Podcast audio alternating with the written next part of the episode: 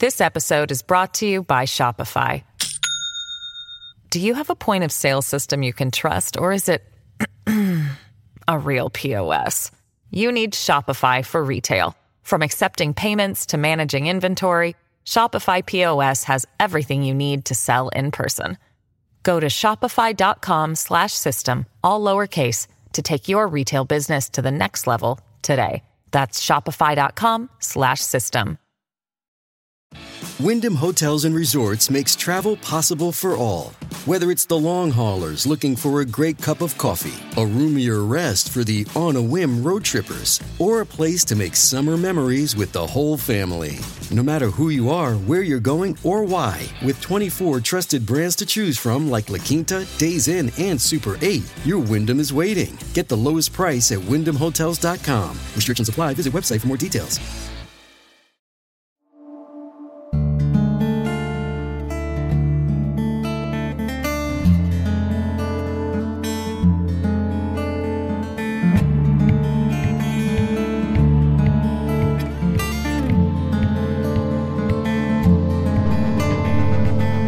March 18, 1990, the most audacious art heist of all time took place at the Isabella Stewart Gardner Museum in Boston. Two men dressed as police officers were admitted into the building by security, claiming to be responding to a disturbance call. In 81 minutes, 13 pieces of art were stolen. Among the portraits, stripped from their frames, were works by Vermeer, Degas, and Rembrandt. Estimated at half a billion dollars, the heist has been categorized as the largest and most frustrating of all time. Theories of their whereabouts and those who perpetrated the crime are abundant. In this podcast series, we will dig as deep as possible into the case, the theories, and the social and economic impact the greatest unsolved art heist of all time had on the community. This is Empty Frames.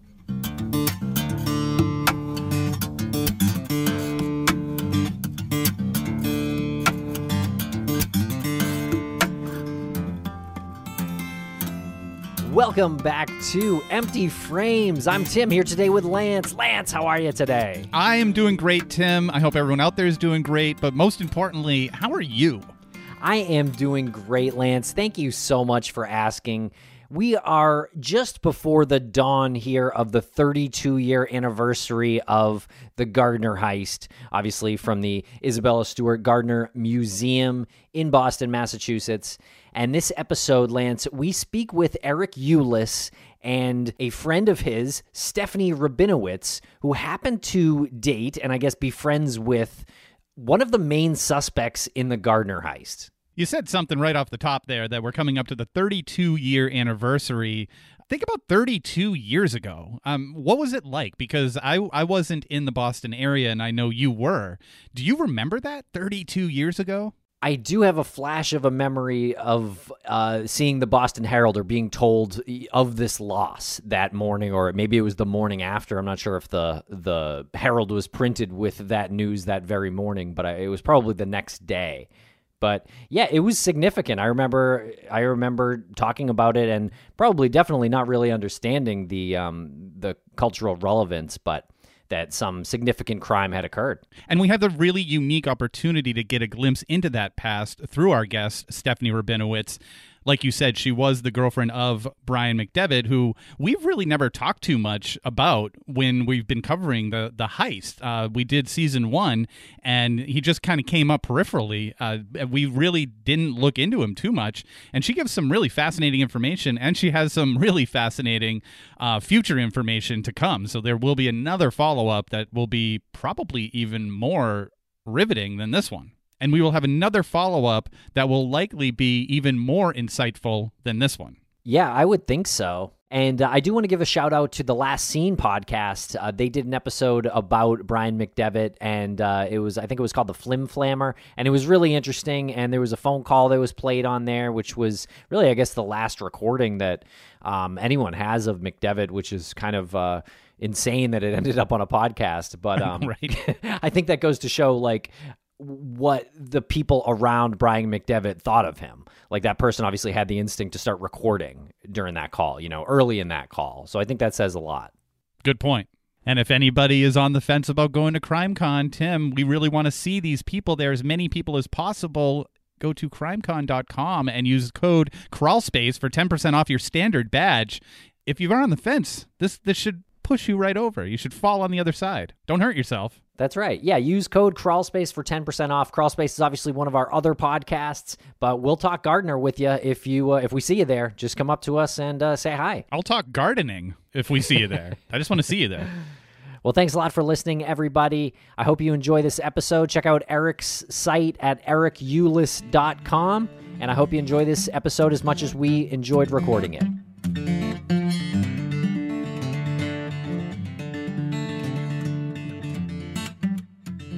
Welcome back to the show, Eric Ulis, and welcome to the show, Stephanie Rabinowitz. How are you both doing today? Great. How are you? We're doing well. We're doing so well um, because we produced many episodes of our podcast, Empty Frames. Starts off talking about the Isabella Stewart Gardner Museum heist, and then in season two, we talk about other heists and other art history, cultural moments. Uh, and then season three, we revisit the heist. Uh, we were fortunate enough to connect with Eric, and what a small world that we're connecting with you, Stephanie, now he, he was like, yeah, we talk all the time. We, you know, we're basically neighbors. Um, amazing. Thank you so much, one, for making the connection, and two, you're both joining us. So thanks for taking the time to join us to talk about this. Uh, I feel so, I, I've been looking forward to this conversation for, you know, for a week now. This is great. This will be a lot of fun, actually. And I think you're going to get an idea of, uh, why Stephanie is so important to this case, especially as it pertains to to Brian McDevitt. And uh, again, like I said before in the previous podcast, I mean, in my mind, that's what it's going to take. It's going to take uh, moving beyond this notion that somehow organized crime is involved with this, and it's going to involve looking at other suspects, people like McDevitt, who, by my estimation, are very compelling. And, and obviously, Stephanie has a lot to say with respect to her time with Brian. And, and as I mentioned before, I think, quite frankly, she may possess some piece of knowledge that she isn't even aware of that could ultimately unravel the entire mystery and blow this thing wide open. No pressure, though, Stephanie. Hmm. I can only tell you what I remember. And what's what's really interesting is that we covered a lot of theories and a lot of persons of interest uh, throughout the episodes of Empty Frames, but we never really got into McDevitt. Um, and I guess that's just like I guess fate dealt us that card because who better to talk about this subject than than you, Stephanie? Um, can you give our listeners a bit of background on who you are and why you are probably the best person to speak about him? Well, I actually lived in Boston. I went to college in Emerson College in Boston, and that's how I met him through one of my film teachers. He invited me to go uh, play it again, Sam's. It was a comedy club or something. So he invited me to go that evening, and that's the night I met Brian. He introduced me to Brian as one of his former students. So uh, yeah, that was the night I met Brian, and then we dated and pretty much hung out till the last time I saw him, 92, 92 and I met him in '89. Yeah. So you knew him for a few years, and um, I guess how how well did you know him? Like what um what kind of guy was he?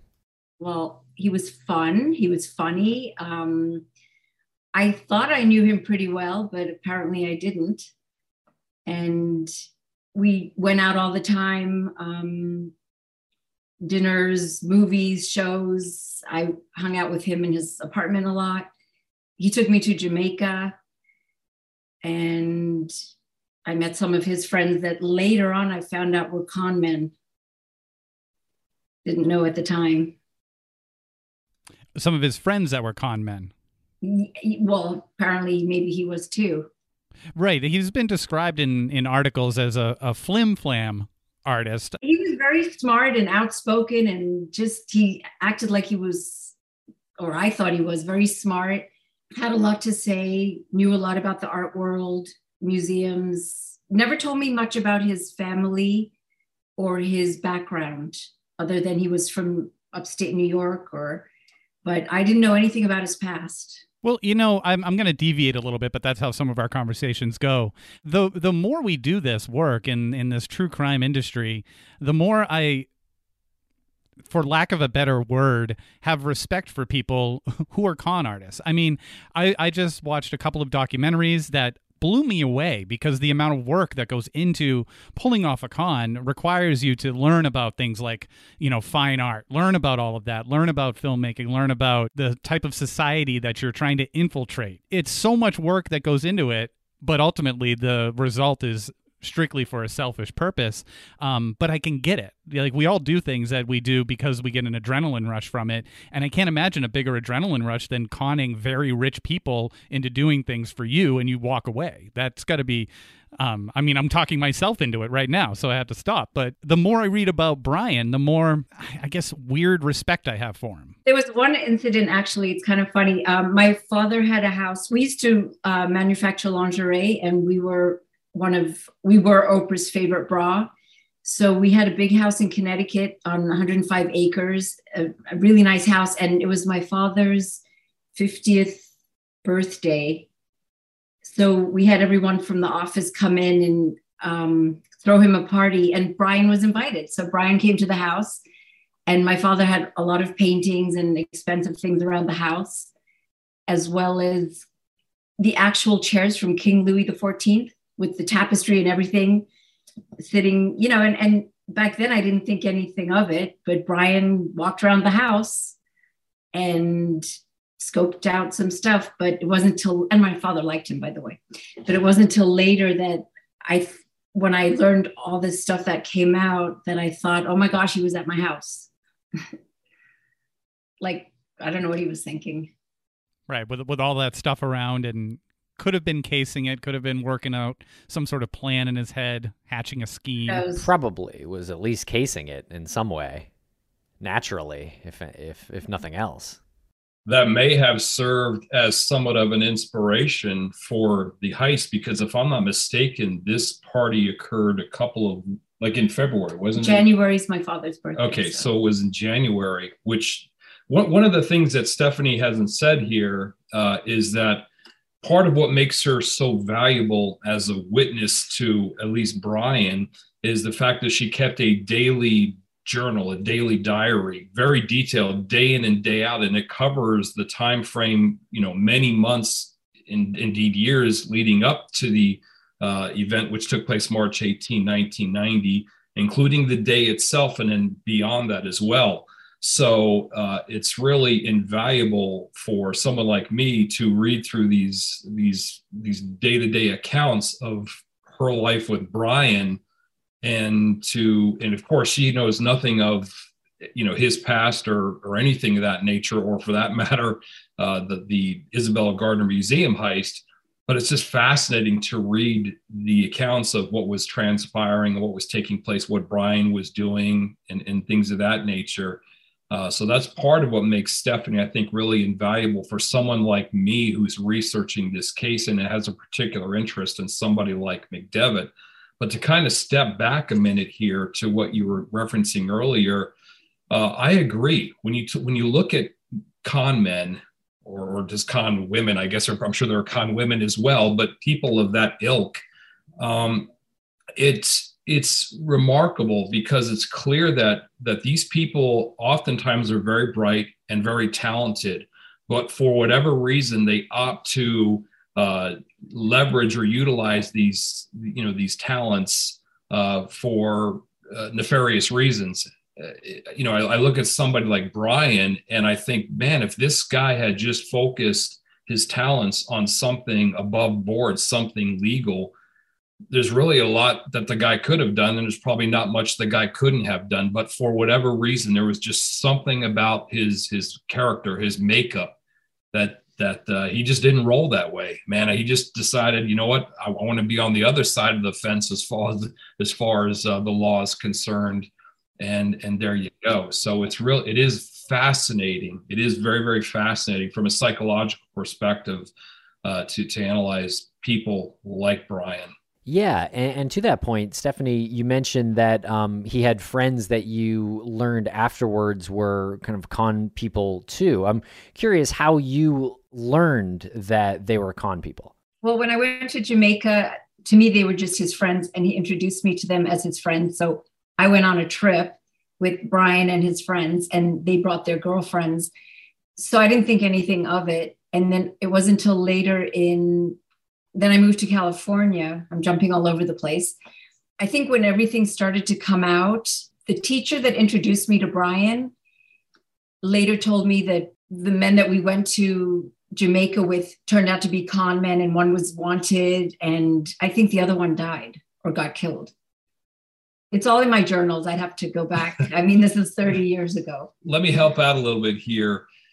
Uh, Brian, even though he was uh, in and out of court and in and out of trouble with the law, uh, you know, really throughout the entire time that he knew Stephanie and and they dated, she knew nothing of this. And you know, there were court appearances, there were uh, you know getting guilty pleas, things of this nature. There were interviews with the FBI that took place shortly after the Isabella Stewart Gardner Museum heist, none of which she was aware of, Stephanie was aware of, and there's there's nothing in her in her journals that that discuss any of that at all. So it's it's uh, it's it's fascinating, but all of this for Brian kind of blew up in 1992. At this point, by the time 1992 rolls around, Brian's living in Los Angeles. Uh, he's pretending to be an accomplished writer. Uh, he was involved with the, uh, I guess, the Writers Guild or, or something of that nature in LA at this point. And basically, uh, he got outed.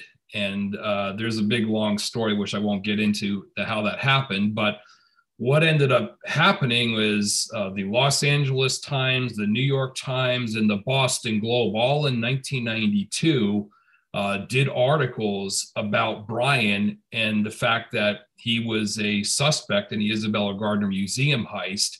And they kind of tied it in with uh, some of what was going on with Brian and his affiliation with the Writers Guild in LA he apparently misrepresented his credentials to to gain uh, membership, and uh, so it ended up being a big kerfuffle, a big issue.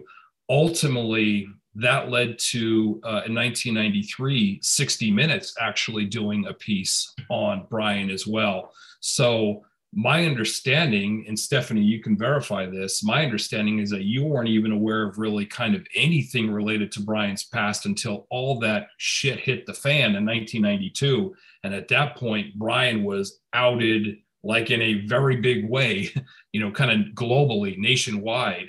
And, uh, and, and that kind of set up and in place a whole another series of events and things in, in, in, Brian's life. But isn't that is that about right? Was it 92? Yeah, there was. Um, there was a time in Copley Square we were hanging out and he told me something that I wrote in my journal. You'll come across that date where I was so shocked to hear it. And I didn't really fully write it down. But I'm wondering if that's when he told me about the first uh, robbery he did. Okay, good good segue because um, we jumped right into it, and I don't. Perhaps some listeners are like, "Wait, how's Brian McDevitt connected here?" Can you take us back a little bit more to um, why his name is even associated with the heist and and the similarities between the one that he was arrested for was the Hyde Museum? Yeah, well, Eric might know more about it than I do because I um, didn't know anything about it. And then when Brian told me something that shocked me, I'm thinking it was about that and he yeah he was Mr. Vander or something. Yeah, yeah. Oh, the uh, Vanderbilt. Vanderbilt. Yeah. Okay. I'm a Vanderbilt too. Tim's a Vanderbilt. We see you just be a Vanderbilt. yeah, no, I, I, am actually probably the person uh, best suited to kind of give a little bit of background as far as Brian is concerned in, in this part. Yeah, he uh, in in 1980 he conjured up this idea of uh, ripping off a bunch of art from the Hyde Museum in upstate New York. And uh, ultimately, he crafted a pretty elaborate plan that involved, you know, duct tape and ether. You know, he ended up basically he found somebody to do this with him, and essentially uh, they analyzed, they they studied the layout of the museum and you know uh, looked became familiar, or at least Brian became familiar with the artwork in the museum, uh, kind of put together, I guess, basically a shopping list, if you will.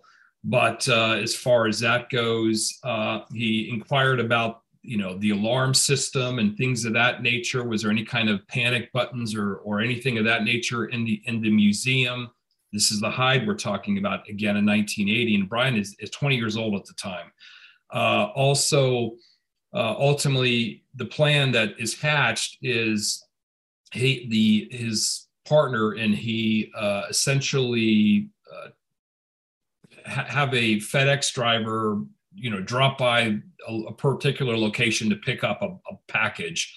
When the FedEx driver shows up, a 26 then 26 year old uh, woman, uh, they basically kidnap her, and uh, Brian talks, you know, bl- blindfolds her and everything else. Uh, offers to uh, give her some. Uh, basically what Brian tells her is, listen, if you cooperate and don't make a, a big stink about it or whatever, uh, you know, you'll receive money basically uh, down the road. Uh, also said that he didn't want to hurt her or anything of this nature, tried to sort of, you know, assuage any kind of concerns that she had about her particular health and all and safety and all that kind of stuff.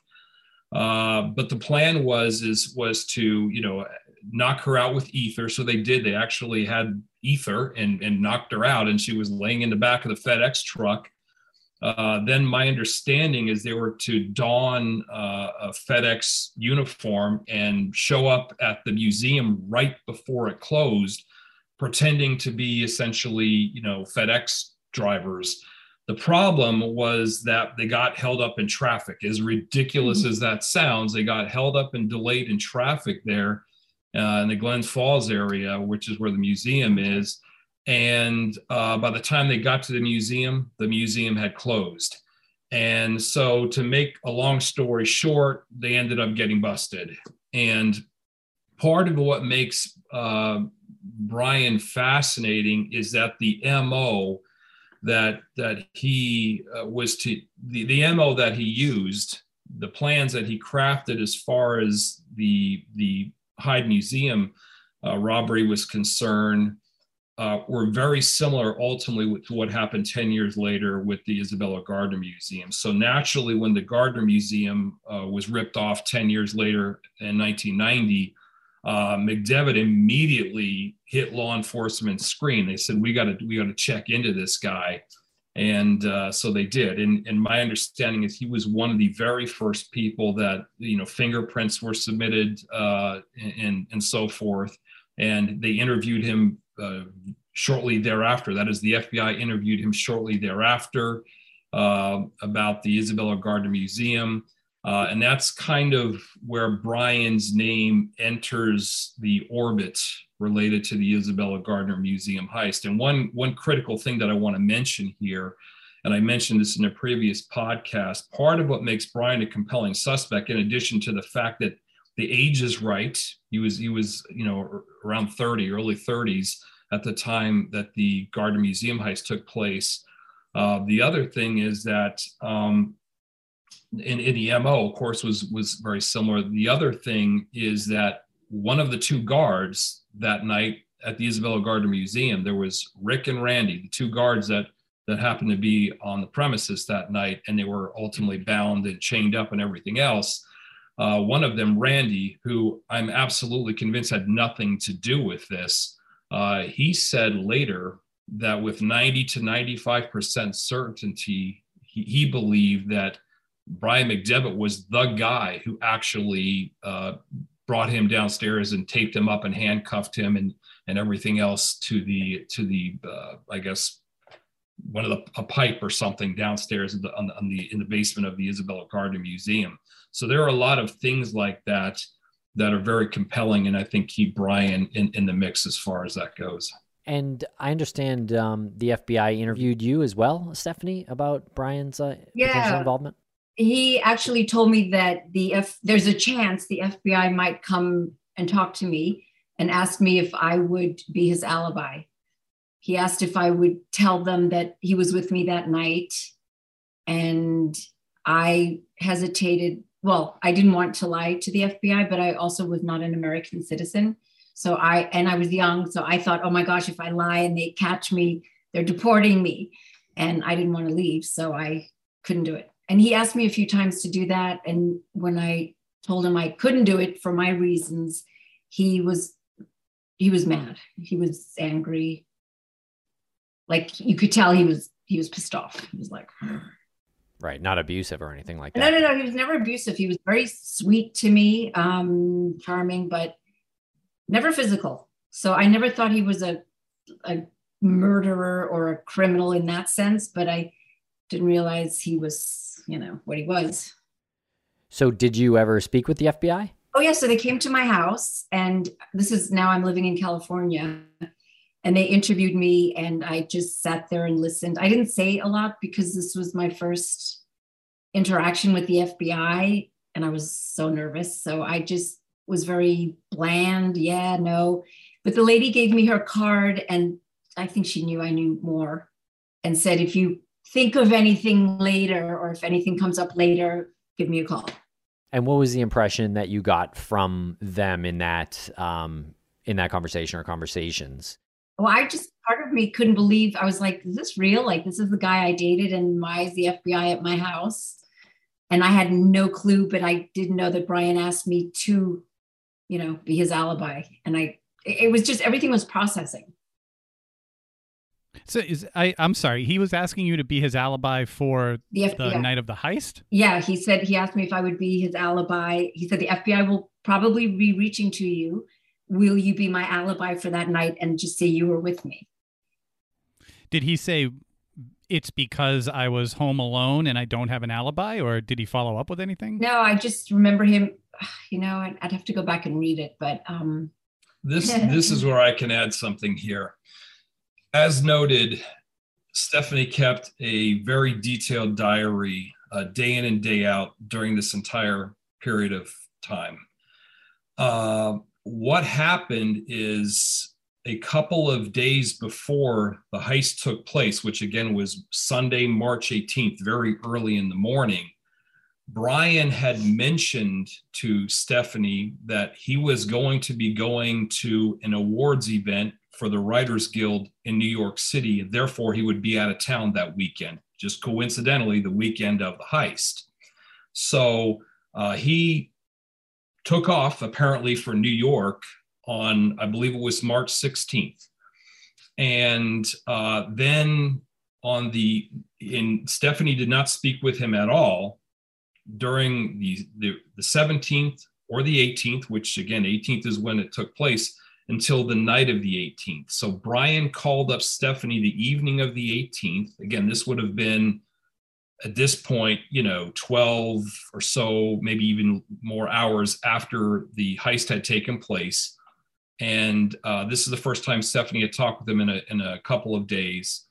And then she ended up, and, and he apparently had just come back from New York for this Writers Guild awards thing or what have you. And then she actually saw him uh, for the first time on the 20th, Tuesday, the 20th. She finally saw him again. So what I'm getting at is between March 16th and March 20th, Stephanie didn't see Brian at all. And there was that, that of course, a couple of day period where there was no communication at all, which just happens to overlap the, the time of the heist. Why this is important is because it was a bullshit story. There was no Writers Guild event in New York City over that weekend. In fact, the Writers Guild event that year, I believe, took place in April, took place a month later. So when the FBI interviewed Brian shortly after the heist, Brian had a problem. He did not have an alibi. So, what Stephanie's talking about here is that when the FBI started talking with her, again, two years later, 1992, by this time she's living in LA. And by coincidence, Brian is also living in LA, uh, even though they're not living together, they're not dating really. Um, Brian gave Stephanie a heads up, say, hey, the FBI is going to probably interview you. And again, this is in the wake of all the publicity and everything related to the newspapers, the, the Globe, and everything else. And Brian asked Stephanie to lie to the FBI and, and tell the FBI that that weekend, the weekend of the heist, that uh, she was with him. She, he wanted her to be to provide an alibi. She, of course, said no, and that's part of what makes uh, this, uh, you know, Brian very, very interesting in my mind because what the hell is the guy hiding? What was going on? I mean, you know, where was he that weekend? Why is there no alibi? And I also have to ask the question if the guy's not involved with the Gardner Museum heist, why, why does he need an alibi? I mean, even if he's up to kind of no good, like why not just tell the FBI, you know, I was up to no good, uh, you know, was hanging out with another woman or something. You know, I mean, you see what I'm getting at? Like, mm-hmm. why go to that degree unless there's something really kind of big going on here? So, uh, so that's what we're talking about here as far as that that alibi and, and the interview with Stephanie. I did notice before he left for New York that he was very agitated, like nervous, um, on edge. And then when he called me on the 18th, he was happy. He was like calmer, chip, cheery, um, a little like he could take a breath, maybe. And that's probably not because he was wearing a I love New York uh, t-shirt and uh, sightseeing because he was probably relieved that whatever if if he's involved maybe he's like okay it's done. And the cool thing about this guys is this is in her diary. Like i can read the diary and she talks about you know oh brian finally caught called you know the evening of the 18th he was in a cheery mood. Like you can read you know these contemporaneous uh, descriptions of brian with of course stephanie having no idea of you know what was going on and what ultimately transpired. So that's what makes this so invaluable is that her perspective is contemporaneous and it's not colored at all by you know the realization that years later he's a suspect in in, in the case and everything. So again there's, there's some very very fascinating insights into what was taking place in, in Brian's life during that period of time. I just have a couple of uh, comments, maybe a question in here. Um, I think it's so weird that he would say that he's going to the this Writers Guild party, this award ceremony, when that could so easily be proven false just by you know a, the FBI can simply make a phone call and find out that this party didn't exist and that it, was actually taking place a month later. So that's interesting to me that that's the excuse he used. It sounds kind of sloppy. Um, and I'm curious, Stephanie, what what did you tell the FBI when they asked? Did they ask you about the alibi? Did you say you don't know? He, he said he went to New York. They didn't ask me if I was his alibi or if I was with him. They didn't ask. Um, th- that didn't come up they just wanted. It didn't know, even come up. No, and they wanted to know what my involvement was with Brian and to describe him as a person. Um, just find out, you know, I guess they wanted to know about his background or anything I knew about him. And I could only tell them what I knew, which was not much at the time. Yeah.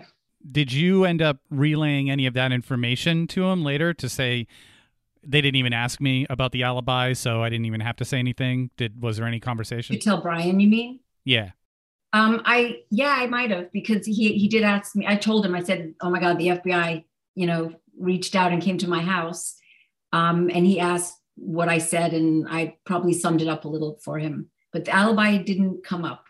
And he never told you what he was actually doing um, at that time. No, he was at the Writers Guild.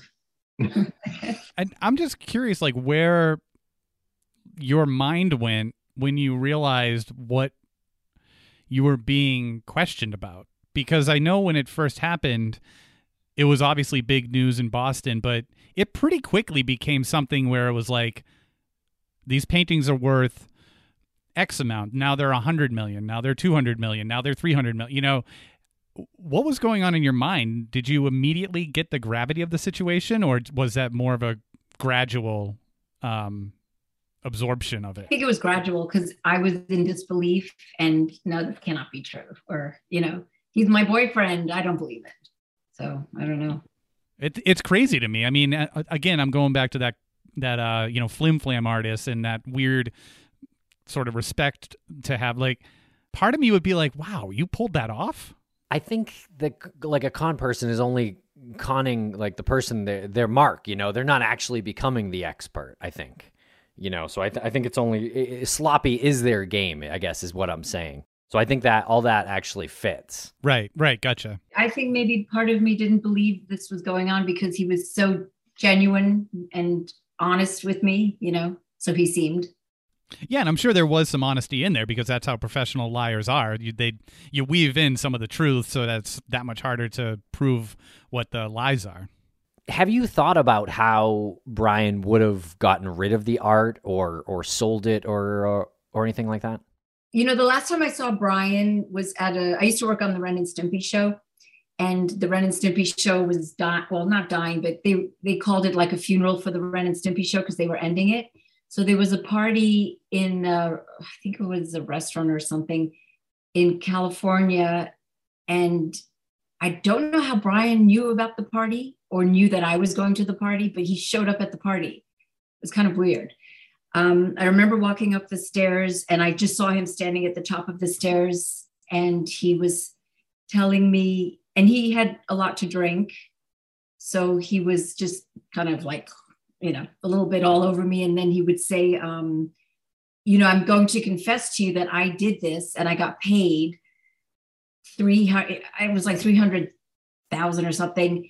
And I have all this money now. So can I'm planning on going to South America, get out of this country, and come with me. And for a 20 year old, you know, that sounded great. And he'll take care of me forever.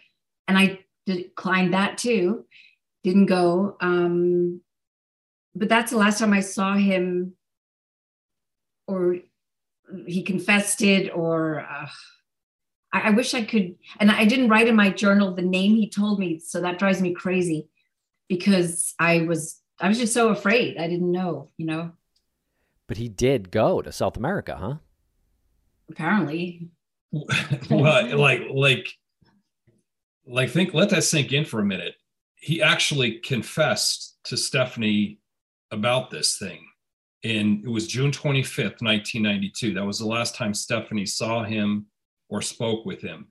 And indeed, uh, shortly thereafter, he bolted. He left for South America and never came back. Because of the grand jury, he was afraid of an indictment? Well, that's one of the things that he said that he had heard that an indictment was coming down because he was put in front of a, a grand jury, and uh, and also the FBI did the FBI has talked with Stephanie multiple times, so they did speak with Stephanie after this, and Stephanie did tell the FBI uh, that that Brian had asked, uh, that Brian had confessed. Stephanie told the FBI that Brian confessed, that Brian said that he had received essentially 300 grand to rip the yard off, and uh, and that he basically needed to leave the country. And uh, true to his word, he did. He left the country and never came back.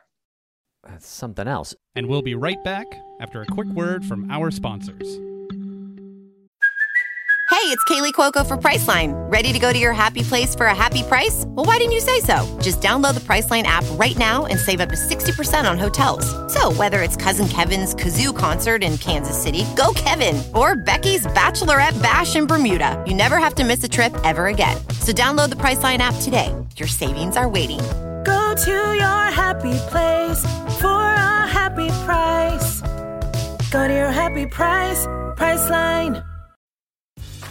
Grey's Anatomy, the most iconic binge worthy drama, is back, along with answers to the biggest cliffhangers. Will Teddy survive? Will Jo and Link finally find happiness together? Meredith returns along with fan faves like Arizona. You can now stream every episode of Grey's ever on Hulu and new episodes next day. Watch the season premiere of Grey's Anatomy Thursday at 9, 8 central on ABC and stream on Hulu. Thanks to our sponsors, and now we're back to the program. What did he tell you? Did, did he he mention the gardener by name, or he he mentioned artwork? I remember him saying someone, and I cannot get the name, paid him to get the artwork from the Gardner Museum to give to this guy. And then, that, so basically, someone hired him to do the job, gave him the work or the artwork, and then the guy paid him, and then he did his job and he was done and he had to go. He had to leave the country. So he got paid before? Oh, I don't know when he got paid, but Okay. yeah, I don't know when.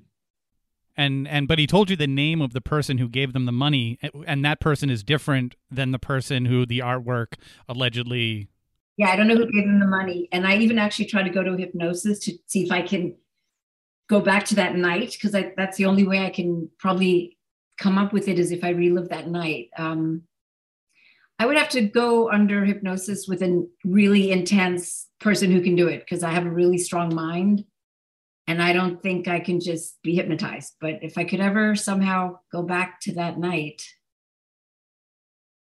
I, I smell a follow up episode. um, I think that I so I just want to in my own brain.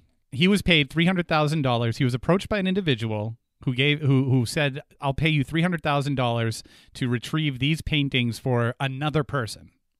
For him.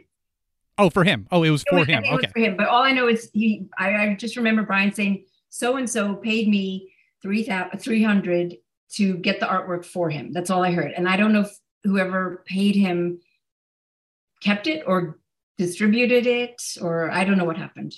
Well, that's interesting because it would have to be somebody who was aware of him and you know you're talking about a day that was not back in social media where you could just sort of like friend somebody like they had to have known that he had tried to Yeah. you know he had a history of this Yeah, maybe they knew his history from New York, so he was a good.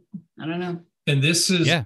this is interesting because when he got busted 10 years earlier in New York, he basically opened up like a, you know, a cheap novel to the authorities explaining what he, you know, how this whole thing was hatched and what came about and he was almost braggadocious about you know, confessing to the amount of detail and so forth that he had put it and the amount of research he had put into the Hyde Museum his plan in that particular case was to clean out the museum and then take the artwork down to a fence in Florida and somehow sell it or unload it there with somebody in Florida and then jet off to parts unknown.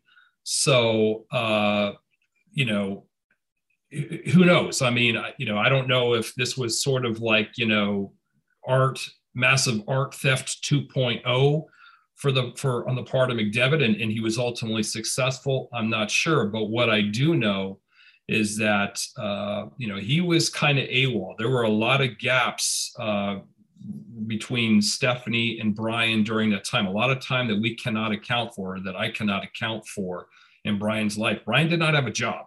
Brian did not have a job, but somehow he managed to get by. And he actually flew to LA six days after the heist. The Saturday after the heist, he actually flew to LA and he was back there for uh, a short period of time. And shortly thereafter, moved to LA and rented a house in the Hollywood Hills. So, like, I'm reading these stories about Brian and I'm familiarizing myself with Brian, thinking this guy has no job, but he's like renting places in the Hollywood Hills. He's traveling to LA. I mean, the guy was up to something. We know that for sure. He was up to no good. Now, as to whether this is somehow related to, you know, the Gardner Museum heist, who knows? But according to Stephanie, Brian outright confessed to the heist. This took place again. He confessed in 1992 after he was outed. Uh, in addition, uh, Brian asked her for that alibi, you know, to to tell the to provide an alibi for him to the FBI. So again, this is part of what I'm talking about when we're looking at somebody like Brian McDevitt. There's a lot of circumstantial and and uh, evidence and suspicious activity on the part of Brian that makes a guy like me wonder, you know, is there something more here than perhaps meets the eye? what was it um if anything specific that Randy could identify when he said I'm positive that that was him was it the voice? Was it just his appearance? A combination of a bunch of stuff? The one thing that Randy said about the individual, the thief that tied him up, is that he was actually very kind to him. Uh, when the handcuffs were put on him and he was dragged downstairs, on uh, he, he actually spent quite a bit of time adjusting the handcuffs, and he told Randy, this thief said, you know, is, is that too tight? Is that going to be okay? Whatever, because you're going to be here for a while. and even said, "Hey, listen, you know, you know, I'm sorry to be doing this to you." Almost kind of apologetic as far as that's concerned, and basically said, "Hey, listen, if you guys kind of keep quiet about this thing in a year from now, you know, you'll receive some money. We'll we'll we'll hook you up with some cash." So uh, he, the thief, ironically, treated Randy quite well and appeared to genuinely be concerned about like not scaring the shit out of the guy and making sure he was comfortable because he knew he was going to be there for a while the this is very similar to how brian dealt with that fedex woman 10 years earlier very very similar in terms of the, the language that was used and the the concern that he had for this person letting you know her know that she you know she wasn't in harm's way or anything of that nature kind of sorry to be doing this to you. Uh, so that's that's it. But as far, I can't really speak to what what Randy uh, in terms of a voice or what have you.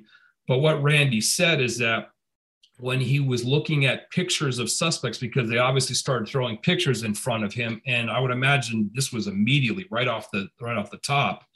Uh, Randy said that he recognized the picture of McDevitt as as 90 to 95 percent certain that that was the guy that was involved with the heist that actually tied him up, brought him downstairs. So make of it what you will. I mean, again, perhaps Randy is wrong. Uh, I don't know. One other thing is that the, the guys were wearing fake mustaches. McDevitt in the Hyde Museum heist, the two guys were to wear fake mustaches. So there's a lot of similarities and things like that that kind of make you wonder.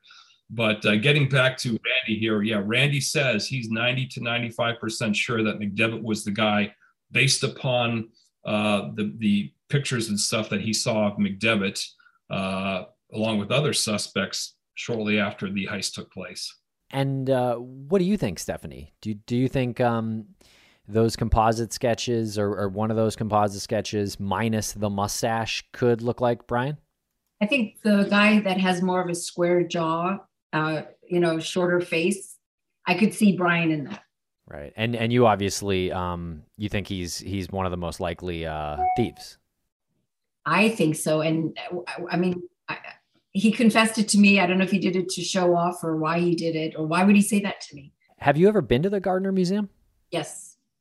Did you visit with Brian? No, I never knew about it till after I went to visit. Uh, Anthony Amore gave me a tour of the museum.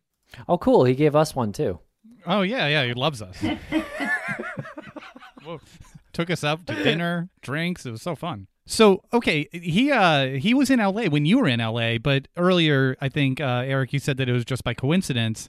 And then when he was at the party that you were at, he just no, he when he moved to LA, he wanted me to move with him. He wanted me to go to California with him and live with him. And uh, I ended the relationship before. And then when he found out I was going to California, he, he just kept in touch with me. I went to visit him at his house, which had a beautiful, it's one with the stilts, you know, with a nice view. So I've been to his house and he just kept in touch with me. And then I also worked as a groomer. So between that and Ren and Stimpy, he would come to, he would show up at my work and take me out for lunch a few times and that's when he asked me about the alibi. That was the first time he brought up the alibi. And then he brought up he he had a phone call with someone, and I don't know if she was the producer to his writing, but he asked me something. I'd have to go back and read it. Um, or if you go back and read it and remember it. Um, he asked me to be or say something to this woman.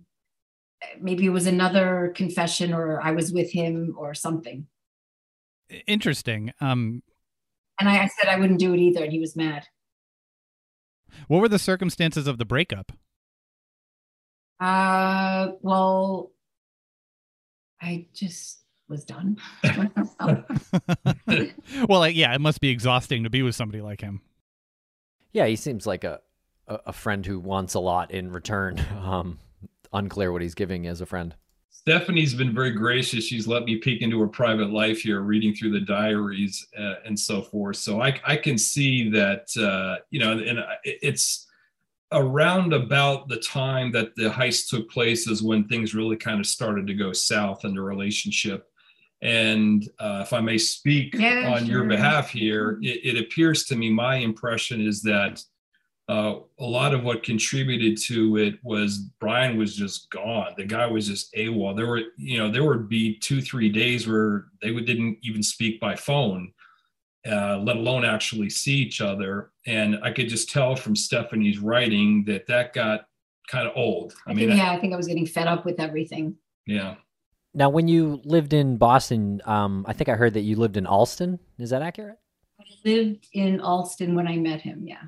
Okay.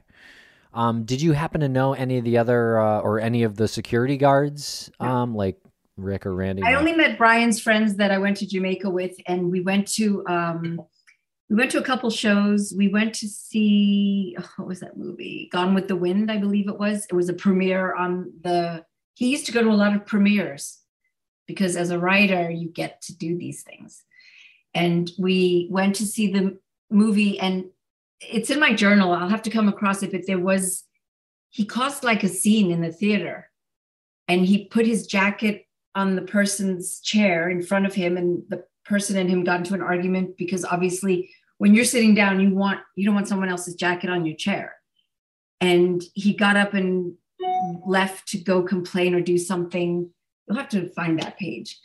Um, but he made a scene at the at the movie and i was just like oh my god And did he tell you what he did for work other than being a writer? Because was did he actually like sell screenplays? Was he actually a writer? he was just the writer for the wonder years and working on it and that's all he worked on But And he, he was a wasn't. He was just a writer.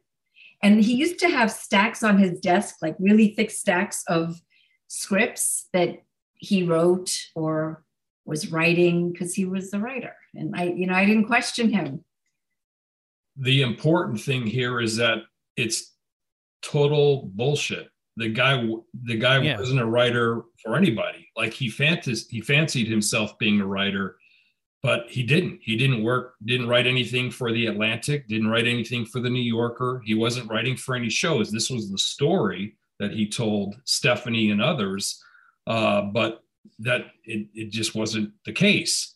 So it begs the question well, what the hell is this guy doing? Where is he coming up with his money? So it's obvious that the guy was involved with some sort of nefarious activity. And I think that uh, the court records prove as much because, again, even leading up to uh, the early part of ni- the early part of 1990, leading right into where the the heist took place, uh, he had recently been busted uh, a, a couple of times for stealing items. Uh, he was actually uh, convicted in one case, and in another case, he pled guilty. This is all leading up to the Gardner Museum heist. And of course, there's nothing in Stephanie's journals about any of this stuff. So, you know, a lot of the gaps that took place, like the days that they wouldn't see each other or talk or whatever, make a lot of sense because that was one of the things I wondered from the from the get-go was all this activity was you know he was involved in all this kind of crap and you know, had problems with the law and everything this entire time. How did he manage to sort of navigate all of that and deal with all this stuff without her knowing? But reading through the journals and so forth it's obvious that there was plenty of time there for him to kind of be dealing with all of this stuff. But uh, but to kind of flip back as well talking about Allston yeah I mean, that's where Abath lived. Abath lived in Allston. So that was one of the things that I remember asking Stephanie is, you know, is it, did you guys go out and like listen to music? Did you go ever, you know, I mean, is there any possibility that perhaps uh, uh, Brian actually came across Rick Abath because they're in the same neighborhood. They're in the Allston neighborhood. And, uh, you know, to the best of Stephanie's recollection, that that didn't happen. That she doesn't distinctly remember anything of that nature. But it definitely is intriguing. It's you know, it is intriguing to consider the possibility that there was some sort of a connection or, or what have you between Abath and and McDevitt related to that Allston area. Brian didn't have a car. Brian didn't have a car in in Boston, and but he did rent a car before he was leaving for California, and I was riding around with him, and he drove. I don't remember the street, but he drove and parked and said, "Just wait here. I'll be, I'll be right back." So I waited in the car, and he went to a garage to I don't remember if he brought a towel or something, but he, he went into the garage and then I waited in the car and then I saw him coming out holding something really big, covered.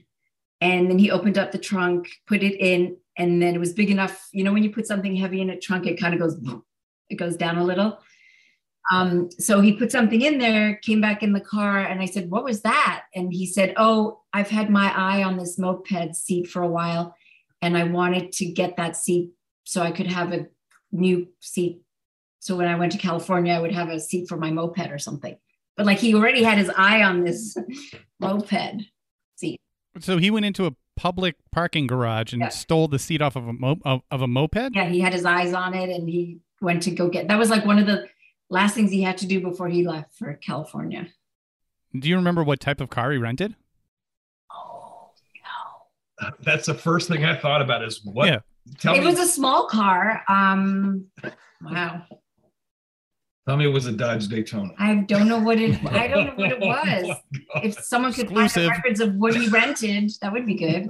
And I don't even know if he rented it under his name.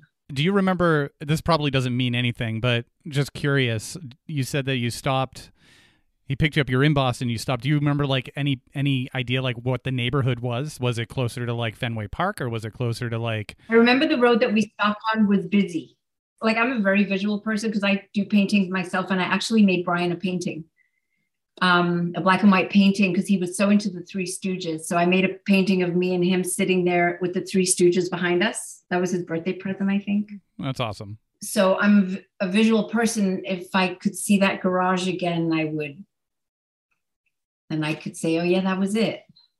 I don't. Oh, done. I I will take. I'll go on Google Earth and take screenshots of every every parking garage. Oh. Was it, it was it a covered one or was it an open garage? no, it was covered. He went in. It was. It was. Okay. Yeah. All right. And you know, you brought up Allston and Rick and you know, he was a musician. Allston is super small. Even back then it was even smaller. The music venues there, those you know, there's a handful of them. We know that that Rick frequented those. Like he probably played gigs at some of those music venues. I'm just kind of guessing, but I used to go to Harper's Ferry a lot. I, I was a walk distance to Harper's Ferry, and I'm trying to think if I ever went there with him. I might have invited him there because I used to go there. I'll have to see if I can ask some friends if they remember if we ever went there with him. It's interesting. I, I would love to, uh, if you want to, um, do another episode where you have your notebooks, your journals. They're sitting right over there actually. but yeah. What made you want to write everything down? Have you always done that in your life, or was there something specific about him? travel. I used to travel a lot. So my mom said um, I was eight or nine years old, and she said, "Why don't you keep a journal of your trips and what you do? Because it will be fun for you." So my very first journal, I went to Italy and um, I wrote in it, and ever since then, I just kept going. Very Well- cool. Unlucky for him. Do you think that um Brian is is not with us anymore? I think he, I, I don't know, but I think he's still alive. And my thing is, the only way you can prove it is go dig up his grave and do a DNA because there's no. I, I, I mean, unless you find his DNA buried in the grave, I think he's alive. Really? I just don't know why. But um, sometimes I wonder if he's ever friended me on Facebook as someone else, and if he's ever going to try and reach out again or not. I've always thought that. Wow, I never considered that. That's in, that's incredible. So he's going to Colombia, fakes his death. I mean, that does that seem like something he would do? Uh, obviously, I kind of don't believe it, but I, I like I said, I don't. I have no proof, but I don't believe he is dead. Yeah, and the thing is, is that uh, he left for Brazil initially in the summer of 1992, and he was there for a period of time. He ended up in Medellin, Colombia, and that's apparently where he died in May of 2004. Uh, I have talked with Anthony Amore about about this, and um, Anthony did say uh, Anthony did say that uh, he has seen the hospital records for Brian because he died of kidney failure. and that he has also seen his death certificate. Uh, okay, so that's that that's worth something there. It does appear that he did actually die in 2004. Now, having said that, it's Colombia, and uh, so who the hell really knows uh, what the the truth of the matter is?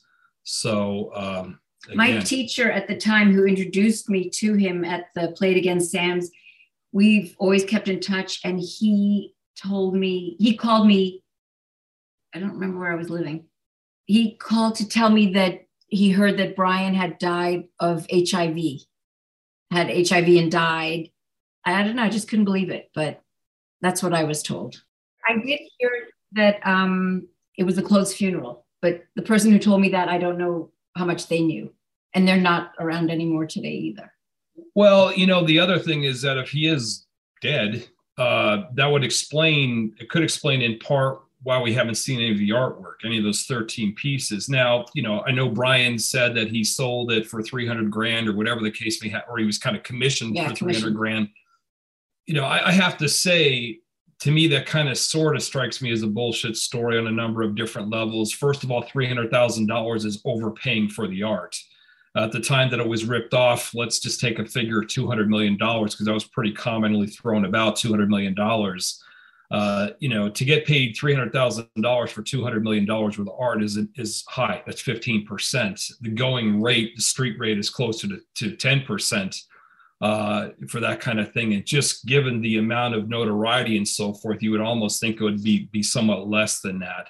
That also, the two hundred million dollar figure also factors in all of it, all of the art. So again, in my mind, it just it doesn't make sense that somebody would have a shopping list that included Rembrandts to you know finials and uh, Chinese coup. I mean, it, you know, it just, it just sort of doesn't make sense. Like we talked about before, uh, it does appear that we've got almost you know two different crime scenes here as far as you know the type of art that was taken and so forth. Uh, so um, you know, it, I, I would believe. I mean, I think it's believable that okay, the target of the crime, the target of the theft was the Rembrandts. And that's what somebody was interested in. But I'm just having a hard time buying that somebody would have paid $300,000. So again, I hear that that story and I think, well, I can almost immediately kind of just say, well, there's at least some level of bullshit in that story. But kind of my impression of Brian is he's the kind of guy that maybe he got paid a hundred grand but he's trying to impress Stephanie that he's loaded and that, you know, trying to convince her to move to South America with him. So, you know, instead of rolling out with the real figure of 100 grand, he's saying, Yeah, I got paid 300 grand. You know, he strikes me as that kind of guy who's, again, he's the consummate comment. He's going to do or say whatever he needs to do or say to get what he wants. And if that involves inflating that figure a little bit, then, then that involves inflating, inflating the figure a little bit. But uh, so, you know, that the, the death and everything else could explain some of why we haven't heard anything related to any of those those pieces of art. Yeah, super interesting. It's it's almost like this person told him, "Listen, give me the Rembrandts, give me the Vermeer, take whatever else you want, just make it look like, you know, super random you can keep them, whatever, or you know, give them to me or something. But yeah, the inflating that number seems like it would make sense given his personality. Um, but maybe he got that after the fact too. Maybe he maybe he received a hundred grand for certain paintings, and then he orchestrated another deal for some, you know, the the Chez Tortoni and the um the uh the the finial. Maybe maybe he still has the finial somewhere in Colombia. I mean, there's obviously an endless array of possibilities as far as this yeah. goes. You know, my my impression is if Brian's the guy, let's just start with that. Brian's the guy. My impression is that he was commissioned to rip off the Rembrandt, the Rembrandts. And there were four of them, and they only walked out with three. I think they screwed up and accidentally one left behind.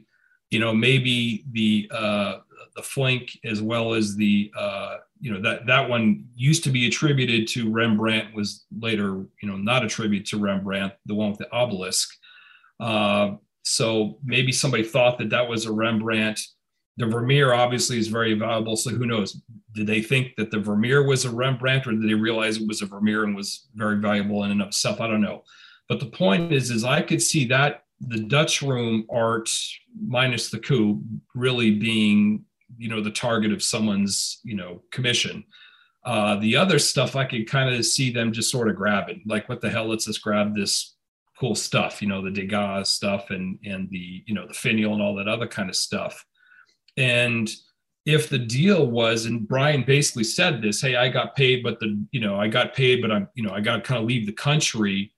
I mean, I could kind of foresee a situation whereby the person who commissioned Brian, if Brian was the guy, kind of saying, listen, you were paid to rip off these things. You kind of went overboard, took a bunch of other shit at the same time plus you're still in the united states with you know the la times the boston globe and the new york times writing about you like i could see why all of a sudden he feels the pressure to get the hell out of dodge and go to south america and hide uh, so who knows is that you know does that explain why he ended up down there and never coming back i don't know but you know it, it is a little is a little bit odd why this guy would appear to run especially if he's innocent. If he didn't actually commit the Gardner Museum heist, what the hell is he running from? What what is this all about? Yeah, I started off this conversation like sort of on the other side of the fence, thinking probably not involved, but then there's a lot of circumstantial stuff that makes sense that kind of falls into place. And we should say, we should say in in in all fairness here that according to Anthony Amore, uh, and and the FBI, I guess uh, they do they do not believe that uh, McDevitt was involved with the crime. Now Anthony has said that explicitly. I haven't heard the FBI say anything explicitly, but at least as far as Anthony is concerned, uh, he does not believe that McDevitt was involved in any way, shape, or form. He just thinks he was just a sort of a, a con man trying to impress Stephanie. Uh, perhaps he's right. I don't know. But like I said in the previous podcast, uh, the one thing I can say with certainty is that I have been unable to eliminate him as a suspect. For sure. Yeah. Um, and I know I said in the beginning or throughout this that like there's a weird respect that you'd have for people like that. Um, I don't want to say that and say like I'm diminishing the damage that they do to other people. That just to be clear on that, um, they're they while it appears on the surface to be victimless crimes, they do destroy people's lives, and I I I see Stephanie sitting there, and you you look like you're a well-adjusted adult, and you look like you've you know been successful in anything you've done. So, but you're also talking to us about this, and and it's a part of your life, and it'll always be a part of your life. And you've been really gracious with your time, uh, but that takes a toll on you. So I get it. Like I get that somebody who does these sorts of things, even even on this level where you knew him for a short period of time, you're still getting questions. You're still having to sit down for interviews. You know, try to remember things that seemingly were just like uh, incidental or or you know why would you ever remember what parking garage you stopped at in Boston with your with your boyfriend at the time? You'd never you know like going through that must be um, not as not as easy as as uh, most people would anticipate it to be. I think I've become used to it because every March every year something yeah. comes up and then I just roll my eyes and say here we go again. It's a constant thing well, thank you so much, uh, both of you, for your time. Uh, this this is a captivating interview. I um, can't wait to hear what the uh, the audience reaction is. And uh, yeah, as Lance said, I, I would love to do a follow up as well. You on board? maybe maybe I'll come up with more stuff, or things will come to me. I don't know. Stephanie's a rock star. Maybe I need to sit down and read all my diaries. She she's a rock star. She's uh she's she's actually been uh, really very helpful. Uh, so uh, yeah. Don't don't let her uh, convince you that she you know hasn't contributed much because she's actually contributed an awful lot to this uh, to this investigation. Not only for me personally but obviously i know she's talked with anthony and she's obviously interviewed with the fbi multiple times. So uh, I think she brings a lot to the table as far as this case is concerned. And I still think that there's a very real possibility that there's something, something that she knows. Somewhere in this brain, there's yeah, got to be something. That is kind of like uh, that may hold the key to solving this thing uh, once and for all.